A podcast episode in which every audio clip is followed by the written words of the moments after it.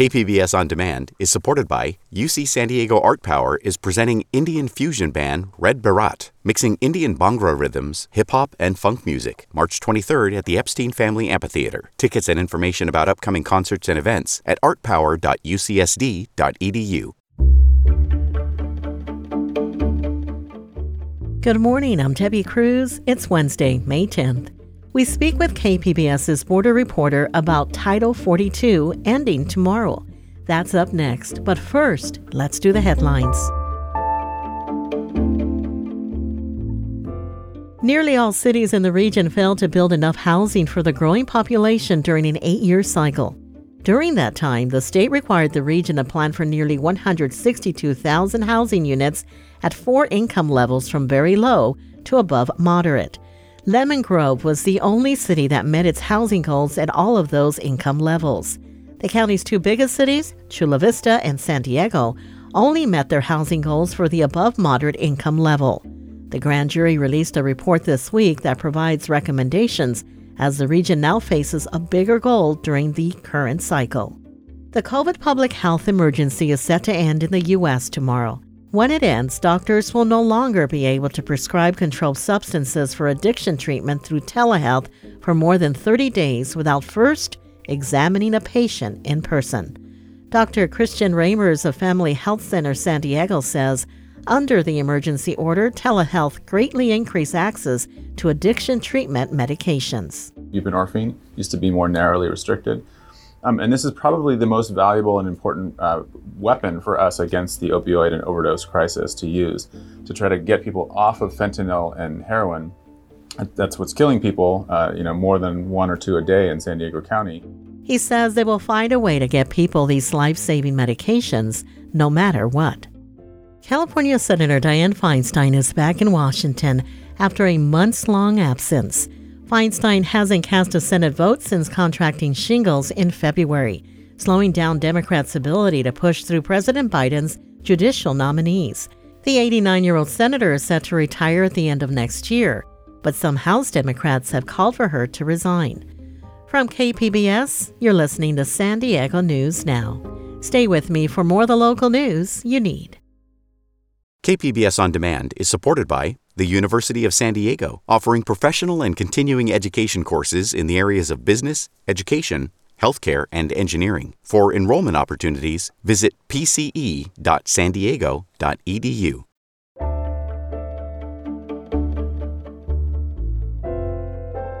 Title 42 is set to end tomorrow, and a large wave of migrants are expected to flood the border seeking asylum, a legal right they normally have if they reach U.S. soil. Joining me to talk about this is border reporter Gustavo Solis. Welcome, Gustavo. Hello, Debbie. First, remind us what Title 42 is and how it came to be. Yeah, yeah, sure. Uh, Title 42 is really a public health order that was issued by the CDC. Uh, the Trump administration began using it in March 2020. And even though it's technically a public health order, uh, we know it was never really about the pandemic uh, the White House officials used the pandemic as an excuse to implement Title 42. And what it essentially does is uh, Title 42 allows border officials to turn migrants away at the border, including asylum seekers, without really giving them the due process of uh, hearing an asylum claim. And what is the situation right now with asylum seekers in Tijuana? Well, it's kind of been the same situation that has been the last uh, three years since Title 42 was implemented. And, and Tijuana is is full right now, right? There are between you know 10,000 and 16,000 migrants in Tijuana right now. The shelters are at capacity and this is really kind of the backlog that Title 42 created, right? Like you shut off part of the asylum system for 3 years, people aren't just going to turn around and go home, especially if they're fleeing for their lives. They're going to sit there and wait it out. And this kind of self-made bottleneck is what we have to address right now. And Gustavo, what's the plan for dealing with that bottleneck? Yeah, actually, I reported on that a little bit last week and really just how frustrated Tijuana officials were with lack of information from the US federal government on it. And it hasn't changed. I checked in with them yesterday uh, morning. Officials still don't know what will happen on May 11th as far as how many migrants will be allowed to cross and where. And the same thing on the US side with San Diego nonprofits have no idea what to expect. The federal government has really dropped the ball on this when it comes to communication and working with nonprofits and advocates who are really going to be on the front lines on the ground processing this surge. Gustavo, when people do get to the front of the line to have their claim processed, then what happens? Well, I spoke with, with an expert on this. Uh, Aaron Reichlin Melnick is a policy director at an immigration think tank in Washington, D.C., and he can explain it way better than I can. So here, here's how he did it. The Biden administration has said that once Title 42 is over, they're going to go back to standard immigration law. And that means processing many asylum seekers under what's known as expedited removal which is the process through which people are given a credible fear interview. And if they pass that interview, then they're allowed into the country. And if they fail that interview, then they are subject to deportation. Now, obviously, not everyone is going to go through this process. There are some exceptions for like families and, and different individuals. And here, Aaron can, can explain it again here. That means that there will potentially be thousands of asylum seekers in detention at the border going through the credible fear process. But at the same time, the Biden administration has indicated that it won't be putting families through that expedited process. And we know that due to resource constraints, there will not be enough asylum officers to put every single person through this system, which means that there will still be people who are released and given a court date um, to appear inside the United States. Aaron went on to say that we should expect an influx of migration after Title 42 is lifted, but it will be temporary. Once the backlog is addressed, we should go back to normal migration levels. DHS has announced policies that will replace Title 42. Can you tell us about those policies? Yeah, I mean, they're a mix of policies. They aimed at addressing the backlog at the border, but also prevent more migrants from coming to the border in the first place. And to prevent them from coming, the Biden administration announced plans to open what he calls processing centers in Colombia and, and Guatemala. These are places people can go to to see if they qualify for asylum without really having to go all the way to the border, making that dangerous journey. However, there's no real timetable for when they'll open and what that will actually look like once they do open. Uh, the administration has also expanded some legal pathways for vulnerable migrants who already have family or financial sponsors in the US. And like I said, there's also plans to deter people from coming to the border in the first place. This is restricting legal access to asylum through what people have kind of unofficially been calling a transit ban. This would make any migrant who comes to the border without first applying for asylum in another country ineligible for asylum here in the US. It's actually something Trump tried to do um, and Biden criticized before he was president. I've been speaking to KPBS border reporter Gustavo Solis. Gustavo, thank you so much for joining us. Yeah, thank you, Deb. Really appreciate it.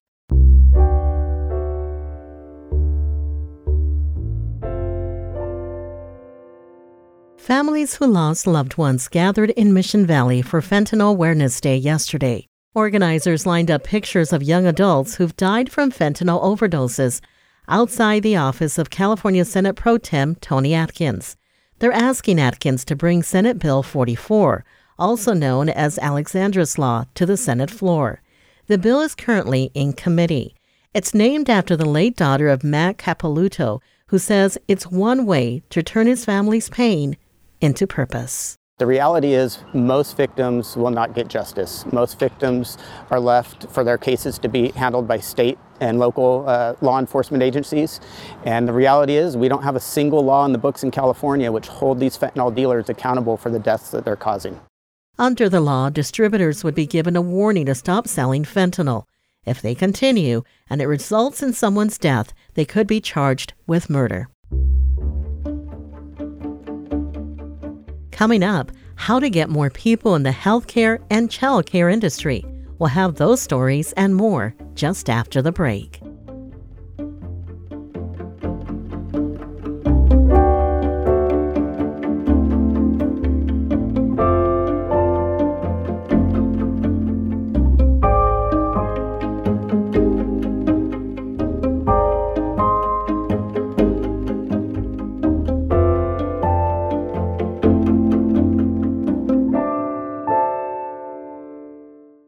KPBS On Demand is supported by the San Diego County Toyota dealers, whose commitment to customers extends to giving back to the community and who are proud to support the City of San Diego lifeguards with their important role of keeping our beaches safe. Toyota, let's go places.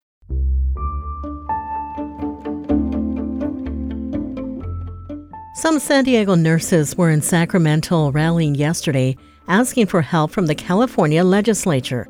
Health reporter Matt Hoffman has more on what they're asking for. We are the union. The mighty, mighty union. The mighty, mighty union. About 500 nurses from across California are asking state lawmakers to help address a nationwide staffing shortage of healthcare workers. Some nurses from San Diego County hospitals were also in Sacramento Tuesday. Andrea Millor is a registered nurse with Sharp Healthcare. She's also president of the Sharp Professional Nurses Network. She and others are asking for the California legislature to invest half a billion dollars in community college nursing schools, something they say would help increase the number of graduates. If there's holes in our pipeline, then we're going to see surges in unsafe staffing to coincide with those holes. The United Nurses Associations of California also wants to see bills passed that make it easier for high schoolers to enter nursing programs and get students more on the job training. Matt Hoffman, KPBS News.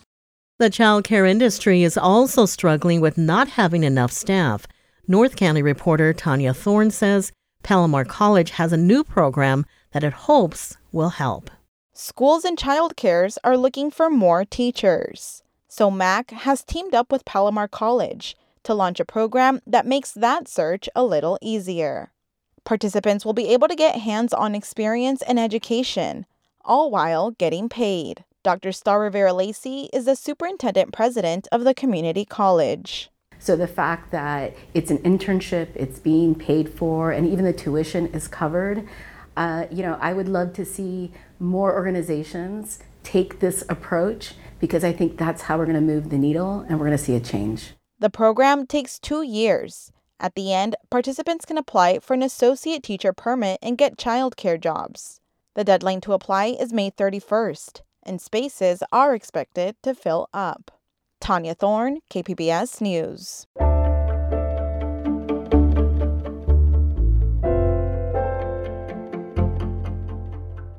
And before you go, if you haven't had a chance to make it out to the flower fields in Carlsbad, you're in luck. The attraction will be open to the public for a while longer. The field announced this week the annual display of color bursting blooms is being extended past Mother's Day to May 21st. Each year, Mother Nature transforms the rolling hills of North San Diego County into a spectacular and coordinated display of natural color and beauty. Have I convinced you to check it out? Just remember, you need to buy tickets online before you head there. That's it for the podcast today. As always, you can find more San Diego news online at kpbs.org. I'm Debbie Cruz. Thanks for listening and have a great Wednesday.